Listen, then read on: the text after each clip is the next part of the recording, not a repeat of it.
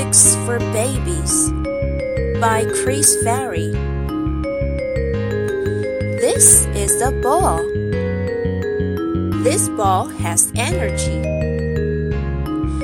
This is a ball. This ball has zero energy. All balls are made of atoms. There are neutrons and protons and electrons. Electrons have energy. This electron has the most energy.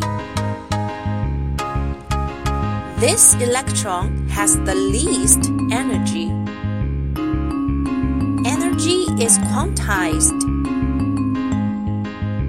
An electron can be here, or here, or here, but not here or here. There are no electrons with zero energy. An electron can take energy to jump up and must give energy to fall down. This amount of energy is a quanta.